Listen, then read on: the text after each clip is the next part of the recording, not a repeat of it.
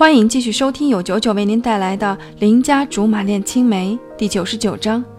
你喜欢貂蝉？你要是真有七八十把刷子，也就没今天了。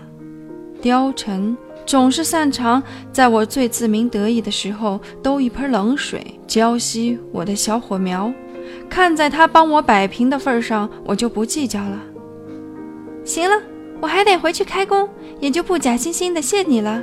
改天你有空上我家来，我让我妈给你做好吃的。貂蝉微笑着，眼底却有不可言喻的情绪，淡淡的说了个好。我努力笑着，转身的一刻，其实脚步很重。忽然想起那首老掉牙的歌，我记得是这么唱的：其实不想走，其实我想留，留下来陪你。每个春夏秋冬，只是我的破锣嗓子有点发酸，什么都唱不出来。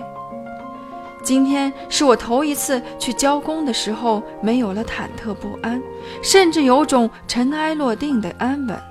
不出意料，风贤看过之后，满意的点点头，把图纸合上，便没有再交还给我。只是我没想到，他竟然直截了当地问我：“昨天你们拍的照片呢？”他都跟你说了。我倒是很惊讶于貂蝉的坦白，让我有点无地自容。他优雅地笑笑：“没有。如果一个男人什么事情都跟女人讲，多没主见。我是刚好路过，看见了。这等节操，让我着实打心眼里佩服。”换做是我遇见自己的男人和别的女人去看房，哪怕是演戏，我心里也会很不舒服。搞不好多年来吃下的地沟油直冲脑门，武斗一场再说。不过我转念又一想，风贤果然不是寻常人。究竟要有何等的自信，才能做到这样宠辱不惊？连目睹一切之后都能笑着跟我谈。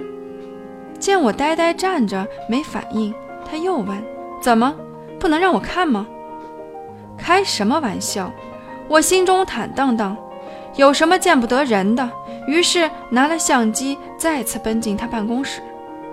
他要我把相机直接插到电脑上，打开照片，说道：“你看，我之前之所以不满意，是因为你把这榻榻米画的比例太大。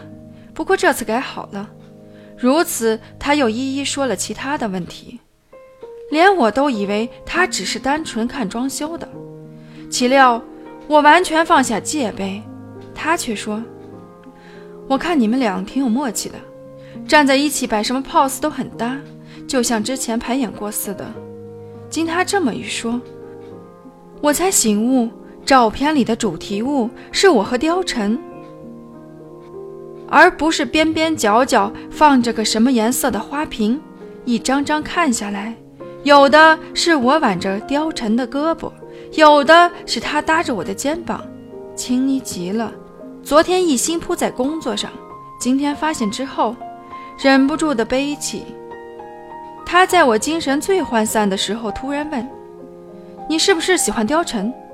仿佛被谁踹了一脚，不是在屁股上。而是在心上，冲击力非常大，踹得我一颗心七上八下。没有，不是，怎么可能？赶忙矢口否认，不能在人家女朋友面前明目张胆地说我喜欢她男人。对此，也不知是我太有节操，还是太过胆小。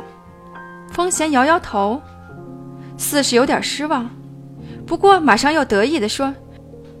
如果一个女人掩饰对自己所爱男人的感情，她也许就失去了得到他的机会。我有点哭笑不得。以前看名著只是当做装逼的任务，可是今天的的确确被讽刺到了。